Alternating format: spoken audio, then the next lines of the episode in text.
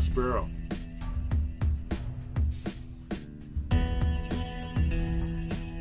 Fox sparrow. Song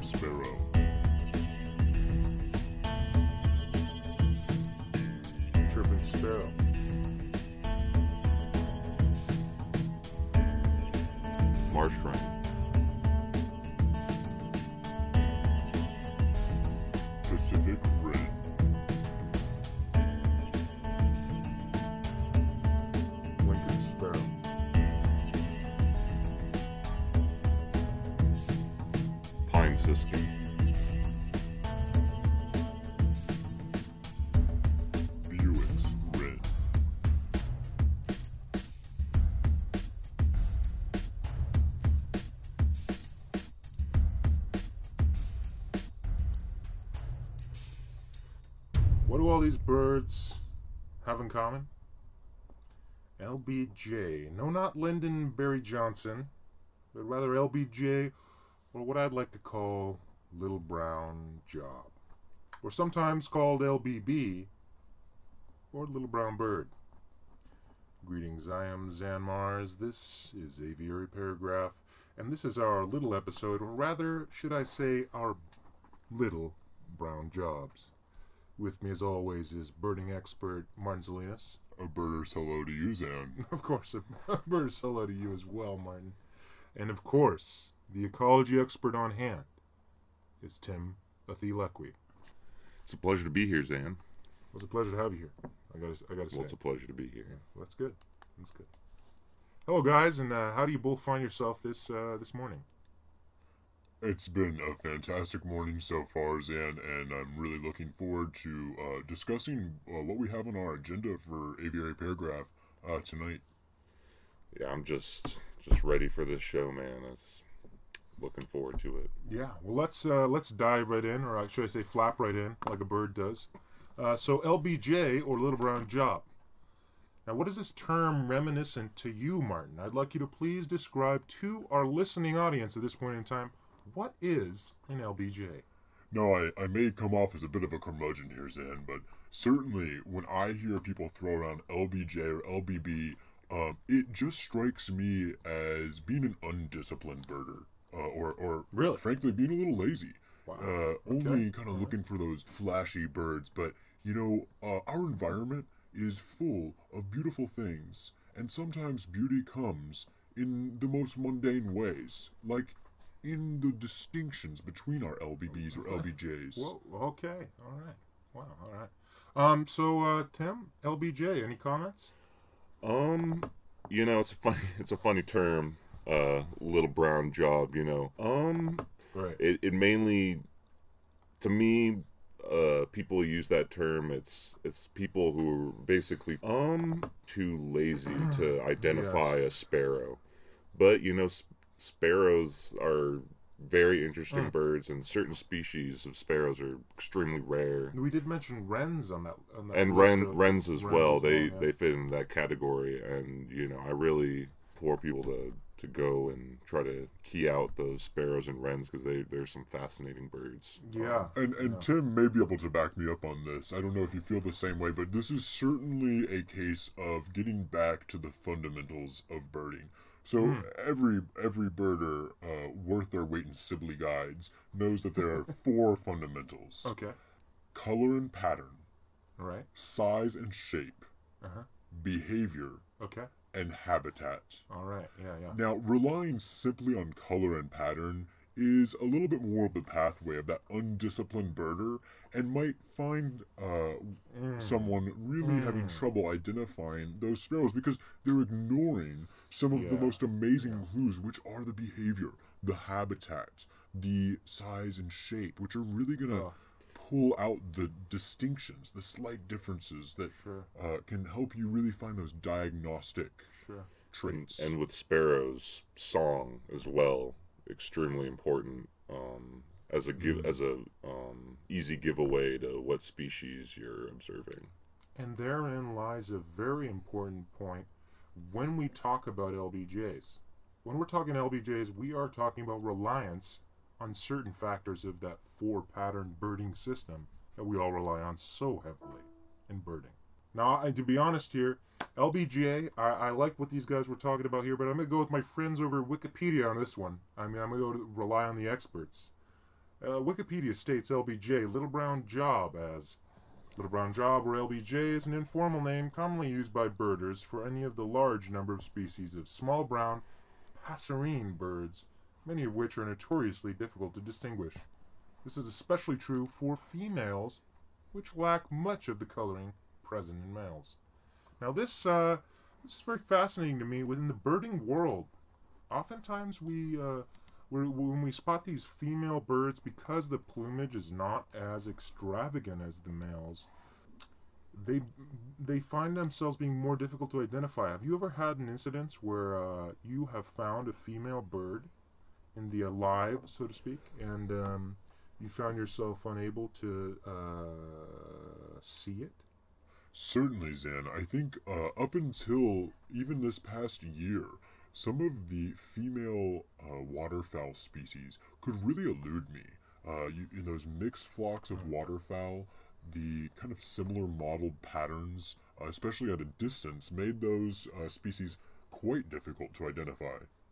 Um, for me, uh, the the difficulty and as far as LBJs go doesn't come so much with the um, the drab females of a Mm. lot of uh, Yeah. sexual dimorphic species of birds, but Sure, the sure. um, uh, I do a lot of birding work in the um, in the late late breeding season, um, and there are tons of juveniles Mm-hmm. everywhere, and um, you know juveniles sometimes are can be impossible to identify without a doubt, you know, um, until they grow some of those distinguishable features. Sure. I, I know birders who actually won't go out and bird during uh, that late breeding season for exactly the reason that uh, Tim was just describing. I'd almost call that birder a plumage hog. I'd hate to add more uh, etymology and uh, sort of uh, resources for language to that birding language we love so much, but I will. Could I will shorten go that to ahead plume hog? Yeah, plume hog You you heard it here first. or a first. PH. on as I'd like aviary to Or, call it. uh, paragraph. or maybe a pig, a plume pig. Plume pig. That's as good as well. Uh, you call it PP for short. Yeah. But um, that's enough of that. All right. So, Tim, as an ecology expert, I'm sure you've also heard of these terms DYC or LBM. Now, what do these terms mean to you? Um, so I know uh, damn yellow composite that is uh, um, uh, used to uh, a term used for difficult to identify plants. Compo- uh, the, The especially yeah Asteraceae yeah, has, right. is that and the family of sedges is probably there's the most species within that uh, that family. Um, Sure. and they can they can Okay. be really hard to identify. The Yeah. flowers, you know, dandelion like look almost identical, or you know, daisy like plants, but there you know are numerous species within Without each of those. Yeah, And then, of course, when it comes to those LBMs, you got the dull-colored, uh, sort of agaric species of mushrooms that you find out. I, I know you're not a fungi expert, but could you weigh in on this, know. given your Uh, uh, expertise? so um, I've worked with a couple Hmm. um, mycologists. Uh, individuals who study fungus and Yeah. uh, mushrooms lichens Do bryophytes they like what they do, these guys? They do, and I've always had just the utmost respect um, for these mushroom hunters to be able to identify all these little brown mushrooms. They all Yeah. look to me like just a bunch of little brown Yeah, it kind of has that LBJ vibe going for it. Part of me, when I'm looking at these uh, mushroom hunters, these will-to-do, uh, well-to-do, sorry, mushroom hunters that are out there looking for these, I'm thinking to myself, why are these guys out there looking for birds? Honestly, you know what I mean? A lot If more we could get more uh, people, uh, you know, if we get a sample of people uh, who are looking at things like plants or things like fungi or uh, you know things like animals, and then we get them looking at birds, that would, I mean, that's fundamental. um, I well, mean, I we thi- talk about birding yeah. fundamentals. Well, I think a lot of those mushroom hunters do it for the money too. Right. If you can find a way to make money birding, more let, power to let you. me yeah, Sure, let me know sure. because uh, sign me up. Yeah, I know. Uh, uh, uh, Yeah, and you know, it, the funny thing about it is that uh, Martin, you were talking to me a bit of something earlier mm, our president, who Yes. I believe Had a wife with a nickname. LBJ, What was well, LBJ was the president's nickname, but the wife, Lady Bird Lady Bird Johnson, Johnson. So also LBJ, again, L double LBJ. And when things like this start DLBJ. appearing multiple times, Right. it, it just raises a bit of, you know, uh, I'm not one of those guys Yeah. with tin foil on his head. I'm not out there. Uh, sort of circuitous, I'd say. but certainly, at least, uh, circuitous was exactly the word I was thinking. Well, very fascinating insight there, Martin. I got to say. Now, um, n- now, not being an ecology expert yourself, although delving into birds, uh, DYC, LBM, any any any sort of messages there for anybody out there? Well, certainly for the, these plants, uh, these fungi, Yeah, yeah, yeah. in my mind, I'm, I'm kind of thinking, what's the excuse? Uh, how hard could it be? The plant doesn't move, it just sits there. The mushroom is just sitting there. Sure. Us birders are out there trying to identify these creatures that, hmm. in the blink of an eye, can be gone forever. I think I get the jizz of what you're saying there. Now, I think that this is going to be one of our best episodes. We have a great lineup for you.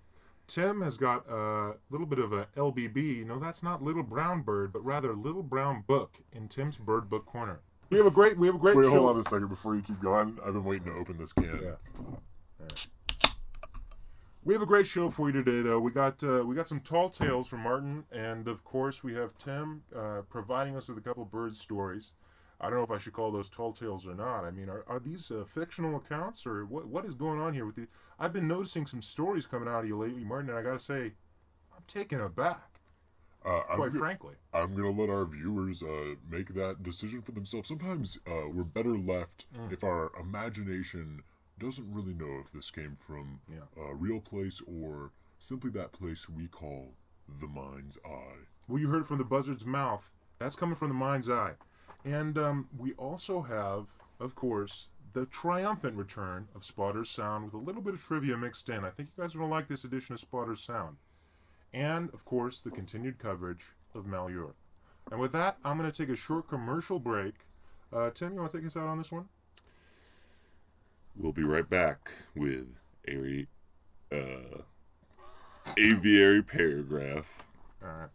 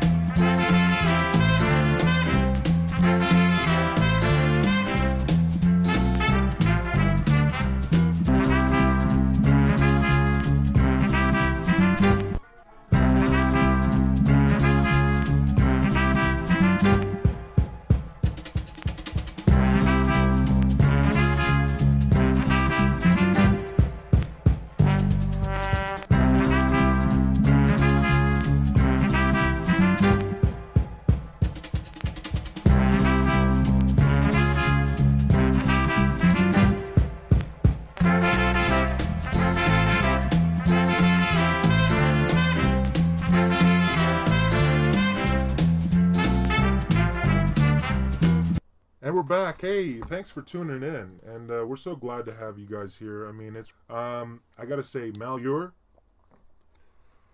You might think that it's over the way the news is covering it, but they still have four militants uh, actually at that refuge uh, holding on, And that's got me just really wondering when is this thing going to come to a close? Before we bust at the seams here on this one, could we please present to our audience who are just tuning in what exactly is going on at the Malheur Wildlife Refuge in Burns, Oregon?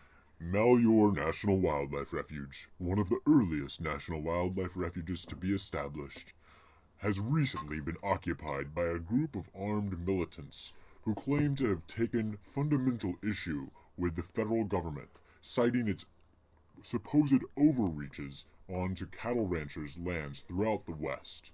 This occupation has gone on for some near 30 days at this point. Many of the group's leaders were recently arrested over the past week in a standoff with police on a highway. Many of the armed militants staying at the refuge departed after that arrest, but four remain, and the story left to tell is what will happen with the last four.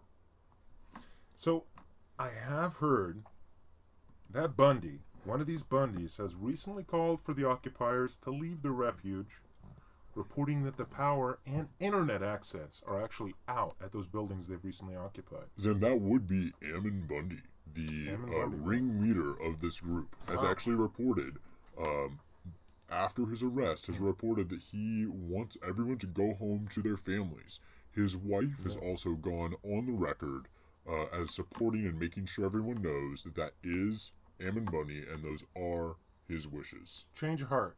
Why? Tim. Um, I think you know. Um, he, from my understanding, he wants to you know take this battle on in court, and I think after um Sure. that standoff, one of his um his comrades uh was shot to death by police. Um, Oh. My. And I think you know that probably changed his perspective a little bit It's never good to hear about about the violence. you know about the the seriousness of Sure. you know their actions but you know I just it's it's February Yeah. now and uh you know those migrating birds are starting to move and I just um it's it's got me a little emotional but you know Sure. they need to get the the hell out of there Sure. and let the birds migrate in peace. Um, those are not just their birds. Those birds, MIP. those birds are all of North America's birds, and you know they can't. They're yeah. Now, Zan, I think in this case, people have talked about this occupation in many ways. There's so many ways to express your outrage or disgust with what's happening there. And uh, certainly, even though I, I don't understand it, there are all the ways that people are, are expressing their support. But ultimately, I think what it gets down to, when, when we really get down to brass tacks, Sure. these are a bunch of hot headed individuals who really let themselves go down that slippery slope, uh, really stopped thinking about the consequences of their actions, Okay. made some rash decisions, and now they're going to have to face those consequences. Now, obviously, when you're talking about making rash decisions, you aren't talking about a rash like a physical rash. Rather, you're talking about a rash in terms of making some sort of decision without any predetermined judgment. And yes, Zan, that is correct. Okay. So, with that, I think we're going to go to Tim's Bird Book Corner uh, over here. It's kind of uh, early in the show. I kind of want to get this show off running right, you know? I don't want to go at a jogging pace. I think I'd rather go at a running pace. We're kind of uh, do, taking a little taxi right now, and we're about to Yeah. take off in flight, just like a loon would off of a off of a lake or That's a pond. good. All right. Yeah, that Tim's wouldn't- Bird Book Corner. all right. So um, this is Tim's Bird Book Corner, and uh, today we're gonna do something a little bit different, not our our usual type of book we review here. Um, today's book is from uh, independent artist. Um, it's a uh, independent self um, pu- uh, publicated work. Uh, it's actually um, a graphic novel or a comic book. Um, it's uh, it's called Carry On, Carrion, A Crow Funeral, and it is written, penciled, and inked by Reid Psaltis. Now, I heard this this book, quote unquote, that you have for us here, isn't exactly uh, a book per se. Well, um, if you had uh, been in the room just now, I kind of uh, already already went over how it's a it's a comic book and you know how it's Ah, kind of we're I doing see. some not the usual book that we usually review here. So if you No, if you had been listening, you would have uh, you would have heard Maybe that. I and, tuned out there. I got to be honest. Uh, Go on though, please. Um. All right. Well, let's just try to listen a little bit Tim, better next I, time. I'm I'm looking at this uh, book that you brought for your corner here, And one thing I'm noticing is this is very different than any book I've seen before. It doesn't quite look. This book is bonkers. like a book. I gotta be honest. Well, so it's is this a book or is this something? Is this a magazine? Uh, it's a comic book, as I've uh, mentioned several times now. Um, so it's a it's small and brown. Uh, brown paper bag looks like was used for the the cover Try to here. go with the LBJ thing. It's kind of a. I picked it up at the uh, Olympia Comic Fest, so it's a little bit of Oh, a, kind of a crafty, you know, right. crafty. so it's not a DIY. that's not a book fest. Do it that's- yourself. It's a uh, guess you didn't make it's this book, comic book fest. So is this Tim's comic corner? Yeah, we can call it Tim's Comic Comic Corner. Sure. Uh, so so anyways, um, moving on here, uh, on Tim's Bird Book Corner.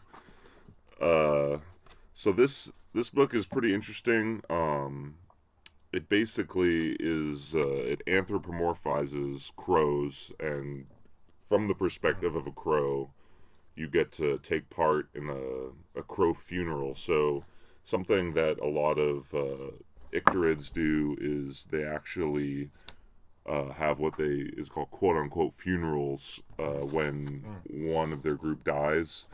Um, the birds will gather around, make noises, observe the dead bird um, for a certain period of time after Yes. death, um, and then they eventually move on. So it, it almost is like if they were having a funeral. So um, this what this author did, and this artist I should say, um, is he kind of anthropomorphized this entire um, ritual that these wild animals uh, do, and Sure. you know, Yeah. kind of you know puts a voice behind them. So um, I gotta say, I got my greasy mitts all over this book, and I gotta say, this is one of the most fascinating books I think I, I've ever seen. You know, I, I usually when I when I'm thinking book, I'm thinking, well, here here's something that I, I might just kick back and while I'm reading, think about something else while I'm reading it. Most books, when I'm reading, I'd say maybe 10% of the time am I concentrating on the book. The other 90% of the time, I'm actually thinking about what I'm gonna make for dinner tonight. You know, what am what am I gonna do with my friends going out there? Uh, this book had me in stitches over a lot of the topics that were brought up.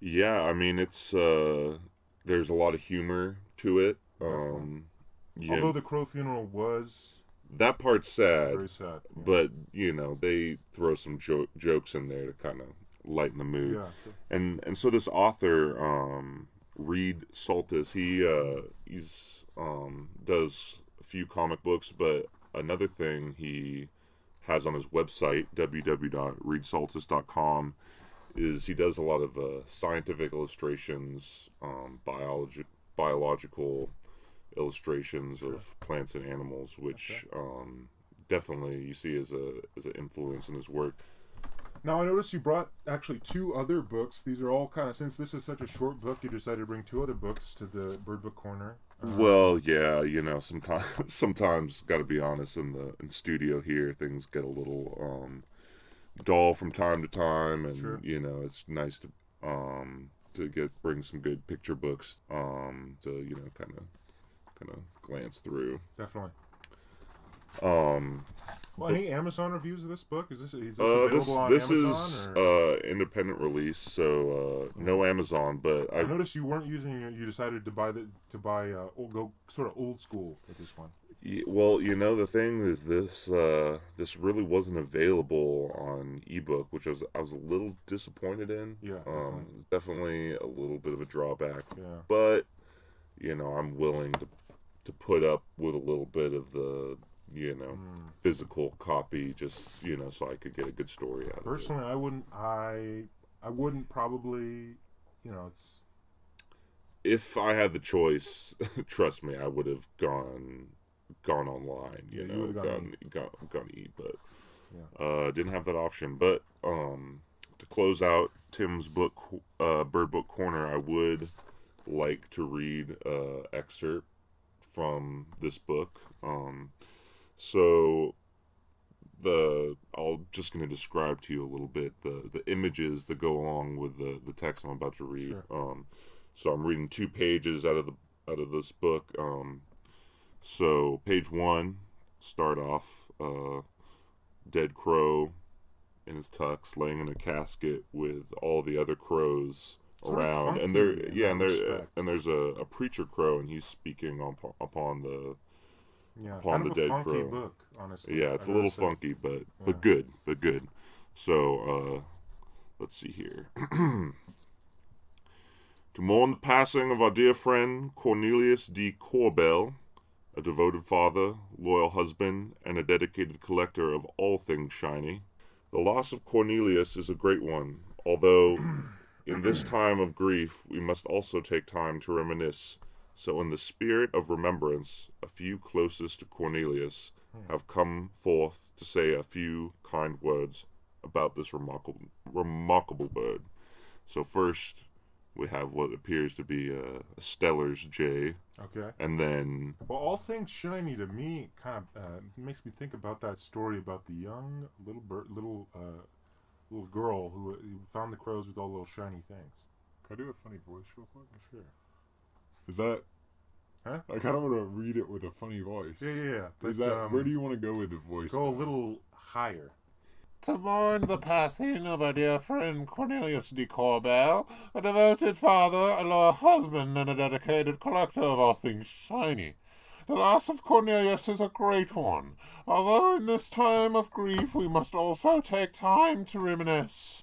So, in the spirit of some remembrance, a few closest to Cornelius have come forth to say a few kind words about this remarkable bird. All right, so um, on this next page, uh, there's a few a few different birds speaking on uh, on uh, the death of Cornelius. Um, and uh, the first one's a jay, and uh, here we go. Hello, I uh I am J. Stella Scrub, cousin to the late Cornelius. I thank you for allowing me, a non crow, here today. It means a lot. Cornelius used to tell me you may be from a different genus, but we're in the same family. I love that. now who will regurgitate the chicks when I must leave the nest? Oh, how I'll miss my husband. hey, folks, Marty Omens. Lived next to old Corny several years now, and could have asked for a better neighbor. So, um, that's just a little little taste, and I really, Now, uh, if you had wow. two, if you had two words to describe this book, for me, it's it's it's funky and it's wacky. Now, if you if you have two words to describe this book, what would you what would you say? What two words would you use? To? uh, I'd say it's a little funky, maybe a little wacky, but if I could have a third word, Third word. I would definitely call it fun, Yeah. which you know is really what I'm looking warms, for in a my book. I, I felt like honestly, I was kind of looking at it from a different angle, and I kind of have cold, I was cold hearted, but uh, maybe a little, that maybe that, a little bit. That yeah. reminds me to keep my heart warm. I feel like. I definitely, uh, I'd, I'd uh, definitely agree with that, Zan. And uh, yeah, so so get online, get on this guy's website, uh, www.reidpsaltis.com. That's R E I D P S A L T I S.com, and uh, check out his stuff because it's good. Yeah. Animal Farm or Carry On Carrion. Oh, carry on, carry on, without a doubt. High praise. Okay. Well, very interesting stuff, uh, Tim, uh, with Tim's Bird Book Corner. And we're going to take another brief sort of um, what I'd like to call a commercial break. Or, uh, you know, I'm not sure exactly what we're going to do here, but we're going to take it out for a bit. Martin, you want to take us out on this one? This is Martin Salinas, and you're listening to Aviary Paragraph.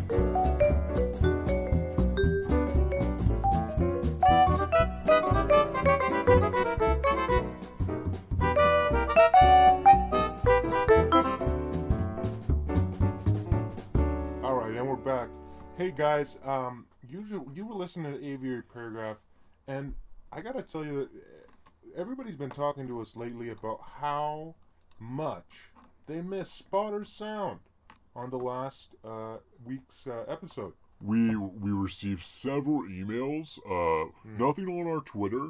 Um, but you can certainly reach out to us there if, if you like or don't like what we're doing. No, Um, or check us out on Facebook. Gmail. Gmail. We're also on Angel Fire. yeah, Angel Fire. We have a lot of different um, what are they called? Uh, backgrounds that are available to make your homepage screen. So we're gonna get down to it, and I think we're gonna please our audience today. And when I say please, I do mean please, because this is Spotter's Sound.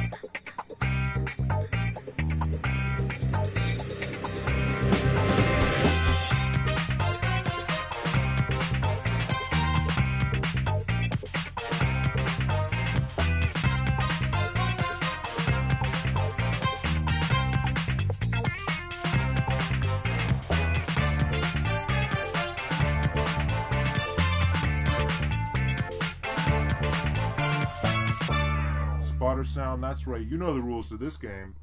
Uh, sound one, it's a bird sound. Sound two, it's a bird sound and another sound. And sound three, that's just a sound.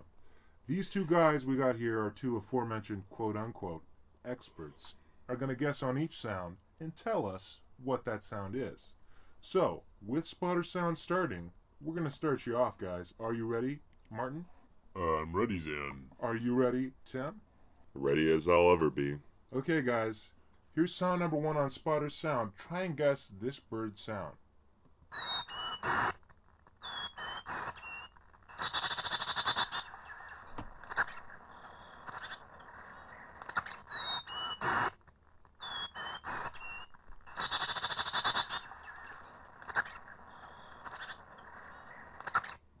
Might have been tough. Um, uh, Martin, you want to take a swing at that? Uh, certainly an interesting beginning uh, to what we just heard there, uh, but I think there were a few notes at the end that uh, pretty clearly stated to me that that was a chickadee. Okay, very fascinating. Um, Tim, want to take a swing? Uh, yeah, I have no idea what that was. Well, you want to guess or? No. All right. Um, Martin, you want to go one further on that? You want to go a little closer? Give it another swing. I like what you're saying, but you want to give it another swing? Well, Zan, here in the Pacific Northwest, uh, we have three varieties of chickadees the uh, black capped, the chestnut Classic. Classic. and the mountain. Okay. Now, given what was going on uh, in that sound, I don't think it was any of those three. I'm gonna go with the Carolina chickadee. Well, that's exactly. I got to be frank here. That is exactly what that was. That was the Carolina chickadee. That was a great guess, and I got to tell you, uh, good start to Spotter Sound because honestly, at this point in time, you have one point, and Tim, you have zero points. And we're going to move on to sound number two here on Spotter Sound. Tim, you better catch up. I know you had that great victory two episodes ago, but I will say Martin had a victory one episode ago, so you are one episode behind of having a victory because you did have that episode previous to the last episode that we had. And here's sound two on Spotter Sound. And as a reminder, this is a bird sound and another sound. The pockets, when you sit down in the chair, the knife and your money comes out, so I needed at least another inch in the pockets. Yeah. Now, another thing, the crotch down where your nuts hang is always a little too tight. So when you make them up, give me a inch that I can let out there, uh, because they cut me. They're just like riding a, a wire fence. These are almost, these are the best that I've had anywhere in the United States. But, uh, uh, when I gain a little weight, they cut me under there. So, leave me, uh, you never do have much margin there. But see if you can't leave me about an inch from the, where the zipper ends, my, back to my bunghole. So I can let it out there if I need to. Now, be sure you got the best zippers in them. These are good that I have. And uh, if you get those to me, I would sure be grateful. And uh, do we have any guesses there, Tim? Well, for um the other sound, excuse me, for the other sound, it uh, definitely sounded like a uh, a rural rural American man um, talking to his pants tailor uh, about um, some modifications he would like Okay. on his pants. And so and the other sound. the uh, the bird sound, um, some kind of uh, some kind of songbird. Okay. Very interesting. All right. And uh, Martin. Now the uh, first sound, sorry, uh, now the bird sound of Zin was a species I'm unfamiliar with, but I believe I could group it into uh, the category of warbler. Now the other sound um, was in fact our former president, LBJ. That was Lyndon Johnson, uh, talking about uh, his specifications for his pants. Well, very interesting. I'm actually, you know what's funny here is I'm going to give um, Tim half a point, and I'm going to give Martin a point because here's the thing. If you're talking about a rural American guy, you can't get more rural than LBJ, and LBJ is what this is about. So I'm kind of doing a double entendre of what LBJ means. Little Brown Job, Lyndon Baines Johnson. It's a difficult thing to distinguish for people, and here's the perfect situation for our viewers to distinguish it and kind of say to themselves like what is this sort of lbj thing that's going on here? Yeah and obviously everybody does enjoy a good uh, uh, uh, sort of uh, sound like that. Um, as far as birds go indigo bunting i'm afraid that's not a warbler so i did have to uh, give you a sort of a zero on that one. But that does make the point tally. Martin two points 10.5 points. So, uh, with that, we have our third sound on Spotter Sound. This is just a sound here on Spotter Sound. I guess. Well, we're having some fun with it. Yes, we are.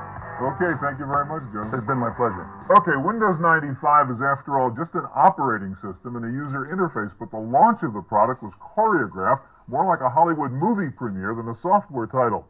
In case you missed it, here's what it was like in Redmond, Washington, the day Windows 95 was finally released. Ladies and gentlemen, Jay Leno. No, it's not The Tonight Show. Bill Gates invited Jay Leno to launch Windows 95 at this Hollywood style event at Microsoft headquarters. Well, Windows 95 is so easy, even a talk show host can figure it out. Okay, You got your taskbar, let's go right down there. Little taskbar there, you can click on there, you see, and I can change my mind. I Do I go over here? This one too? I can change my mind faster than Bill Clinton. Look at that, huh?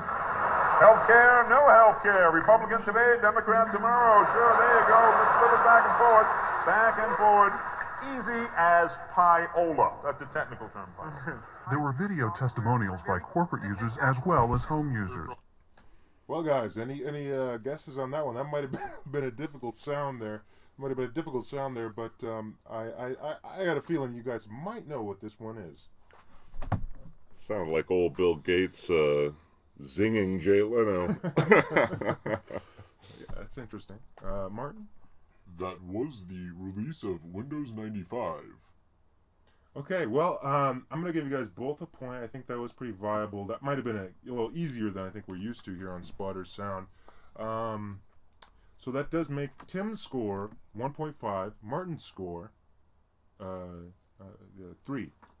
But here's the thing we have two trivia questions here on Spotter Sound. This is a special edition of Tr- Spotter Sound, and we got two trivia questions here that might even up the score. So, Martin, you haven't won just yet. Wow, I mean, toss the rules out the window. Here we go. There's always a surprise The rules have been when you're with Zan Mars. Yeah, yeah. Well, there definitely are. And here is that first question on Spotter's Sound. This one is regarding bird migration. So, in terms of Charles Morton, Charles Morton, uh, 17th century naturalist, um, he had a theory on uh, on uh, bird migration. And uh, in his theory, where was it that birds migrated to, according to the theory of naturalist Charles Morton? Cleveland. that's, a, that's a good guess, honestly. Yeah. Zan, this might sound a little outlandish, but uh, if I remember the name Charles Morton correctly, I'm, I'm thinking this is a 17th century naturalist who uh, postulated that birds migrated to the moon and back. Are you kidding me? Not Are you all. kidding me? No joking. Because you're right. That's it. I'm sorry, Tim. wasn't uh, wasn't uh, somewhere. Lo- Although that does sound like it could potentially be, it was not. Um, If I is- may, yeah, sure. this theory was actually much more well reasoned than one might think. it's very yeah. Uh, yeah. Morton actually estimated that the one way trip to the moon would be 179,712 miles. Sure. Eh, Pretty close, with the actual distance being between 226,000 and 252,000 miles off. away. Thirty thousand miles, give or take. So, at his prediction of 60 day migratory routes, the birds would be reaching the moon as long as they sustain flight of 125 miles per hour. Mm. Yeah, you know, I uh, that is correct. I will say, according to PBS Digital Studios correspondent Joe Hanson, Charles Morton puts the loon in lunar.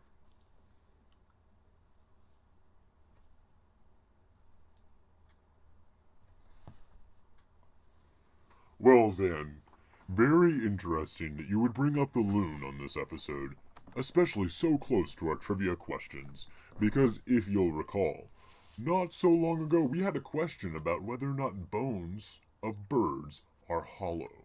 Mm.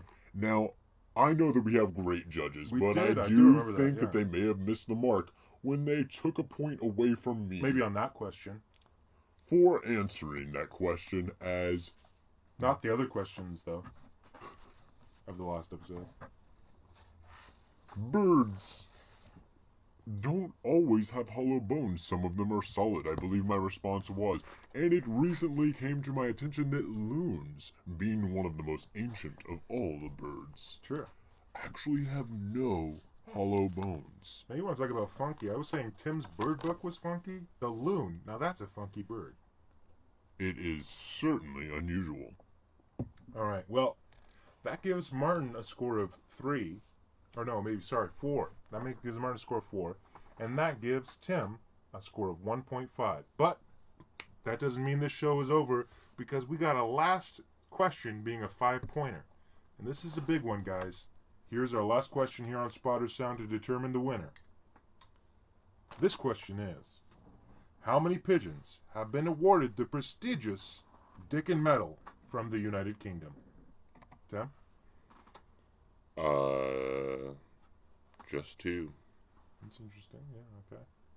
Uh, Martin? 32. 32. Okay. Uh, okay. Um, now, Tim, what makes you say two? I gotta, gotta ask here before I reveal the answer. Uh, you know, there's that that scene in uh, Home Alone where well, it's Home Alone too, really, where the um, McAllister boy, uh, he's he's at a, a toy shop and the the the guy who works at the to- toy shop gives him a, a pair of turtle doves, and uh, you know, I I vaguely I could be wrong, but m- maybe he was British. Yeah, right. Okay. Well, it's fascinating, but that is 32. So I'm so sorry, Tim, but you did actually lose this round of Spoiler Sound. Martin, fantastic job. 32 was the right answer. Could I ask, what did you just know that off the top of your head? You know, you, I mean, like, I feel like you got a wealth of bird trivia knowledge in there. You know, funny story, Zan. Uh, when I was younger, my very first pet was a small dog that I named Commando. And when I uh, first Really? started birding, I actually was out with an avid birder um, and was talking about my dog Commando, and they said, you know, Commando is also the name of a pigeon who received a medal during World War II. Uh, so when you asked that question, Kind of uh, brought you back in time. it just kind of really uh, brought that whole memory back up. Certainly a great memory of, of Commando. Yeah, I gotta say, out of the out of the, there are tons of different of these pigeons out there. They have their code names and they have their actual name. I gotta say, one of my favorites, Flying Dutchman, um, for successfully delivering messages from agents in Holland on three occasions. He went missing on his fourth mission while serving in the Royal Air Force in 1944. A lot of these pigeons Uh, these are World War II pigeons, the greatest generation. I gotta say, the greatest generation out there.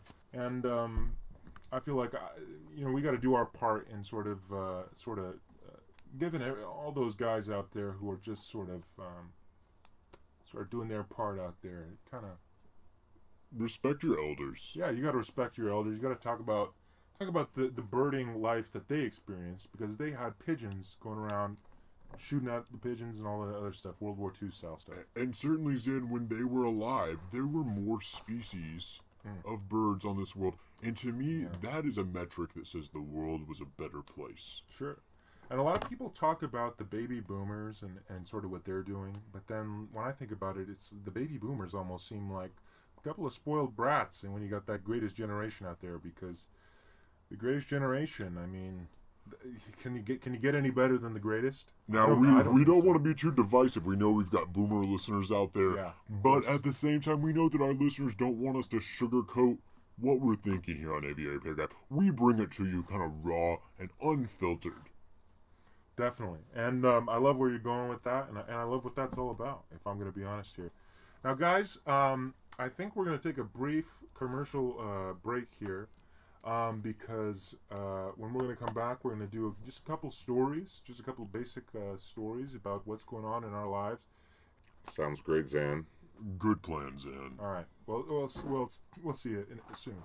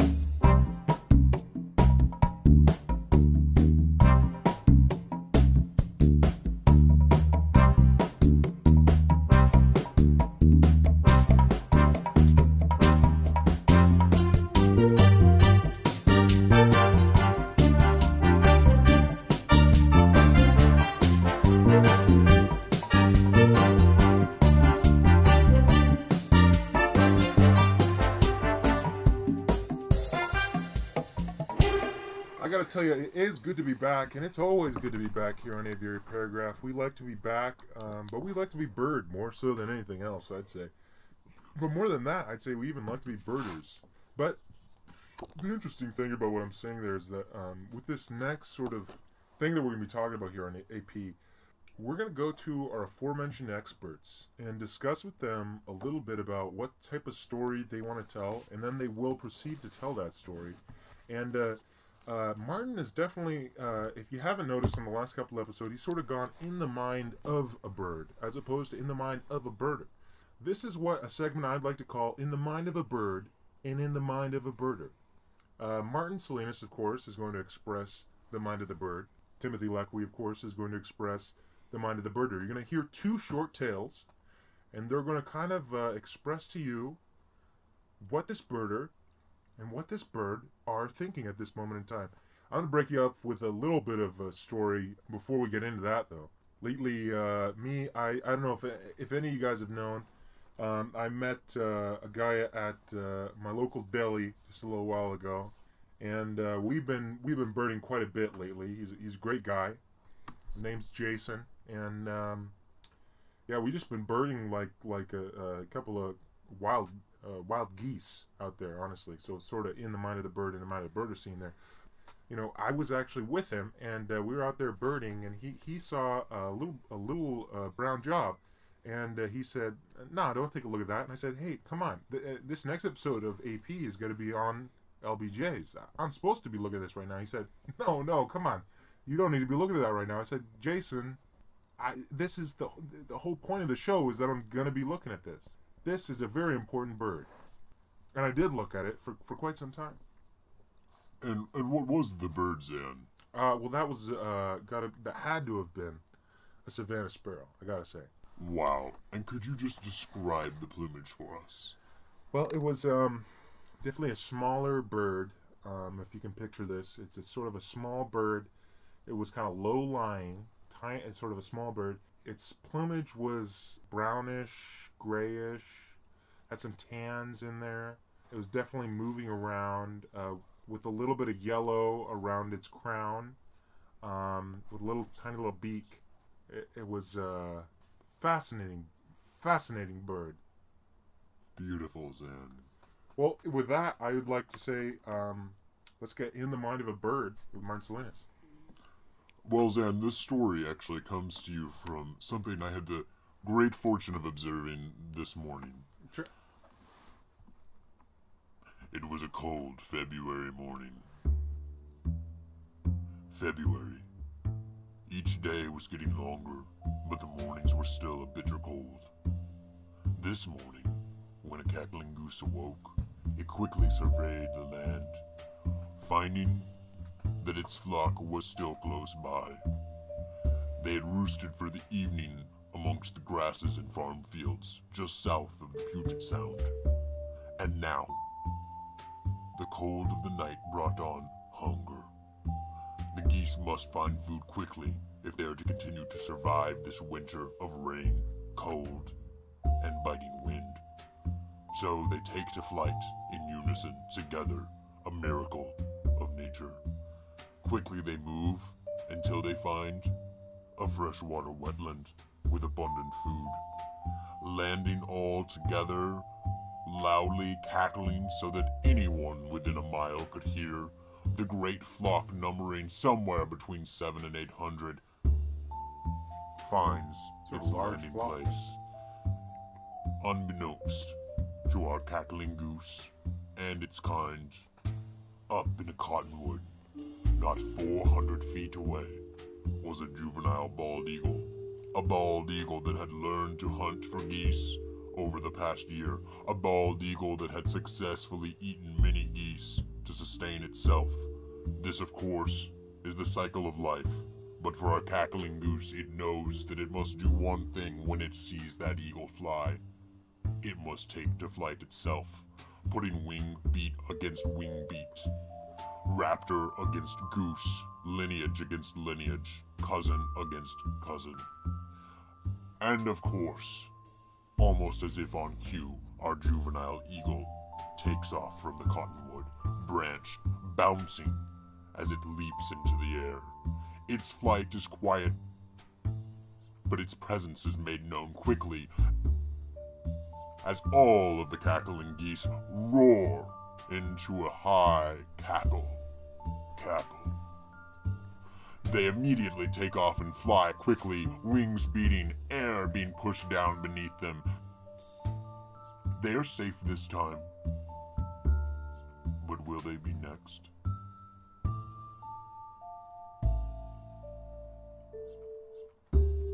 And that was my story, Zan. Wow, that was uh, a whoa, man. Um, I gotta say, I almost feel like uh, you should be in prison for telling. Uh, you should be uh, put. I almost feel like you should be uh, put in some sort of sanitarium for telling a story as as as good as that. I mean, a lot of our uh, more famous authors, um, oftentimes were persecuted for their works, and honestly, I'm not sure if uh, if you're gonna get off scot free with that one, Martin. I got I gotta say. Um, uh, Tim, uh, in the mind of a birder, uh, I know you're um, you're gonna tell us a little bit about that. That is correct, Zan. Um, so, for my story, I'd like to take us back to uh, um, a little time um, I like to call summer um, 2015. This particular story actually took place on um, uh, the day of August um, the 7th of that year. Yeah. Um, Fort Lewis, Washington. Um, joint lace, joint base, Lewis McChord. Always As joint legs. a little slip of the tongue, if you know what I mean. yeah, yeah, yeah, Um, anyways, joint base, Okay. Lewis McChord, and you know, let me just say, God bless our men in uniform. Everybody you know. here at AP is giving a firm salute. Um, yeah. However, you know, you feel politically, you, you support those damn troops. You hear me? Anyways, um, so this, As a unit. yeah, as a unit always. Um, so uh, August 2015, 13th Division Prairie, also known as Rogers Drop Zone, also known as Training Area 14.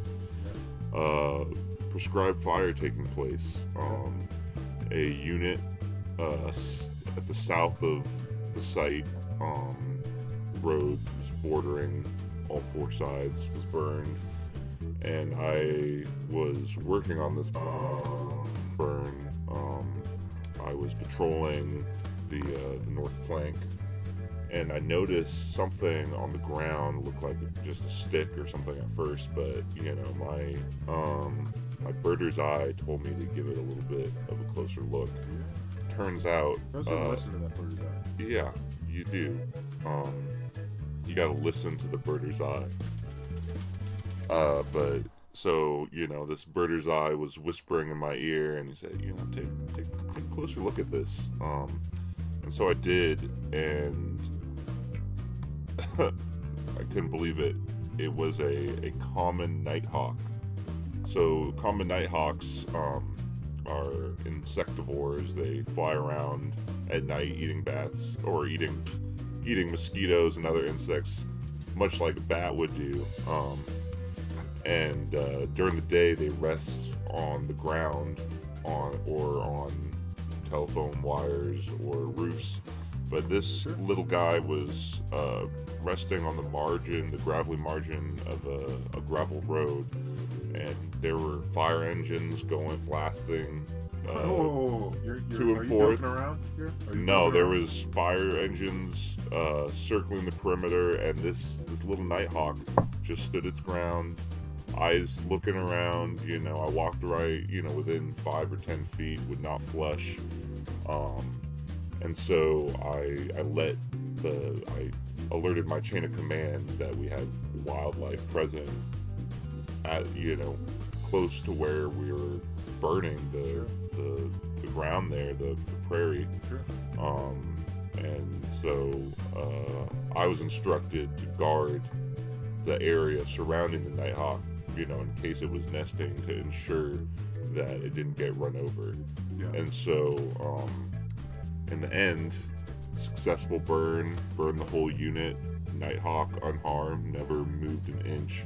And I actually have a, an amazing photograph here We're gonna get this up on our Twitter page. Uh, I think we're gonna do that. This is a uh, common nighthawk.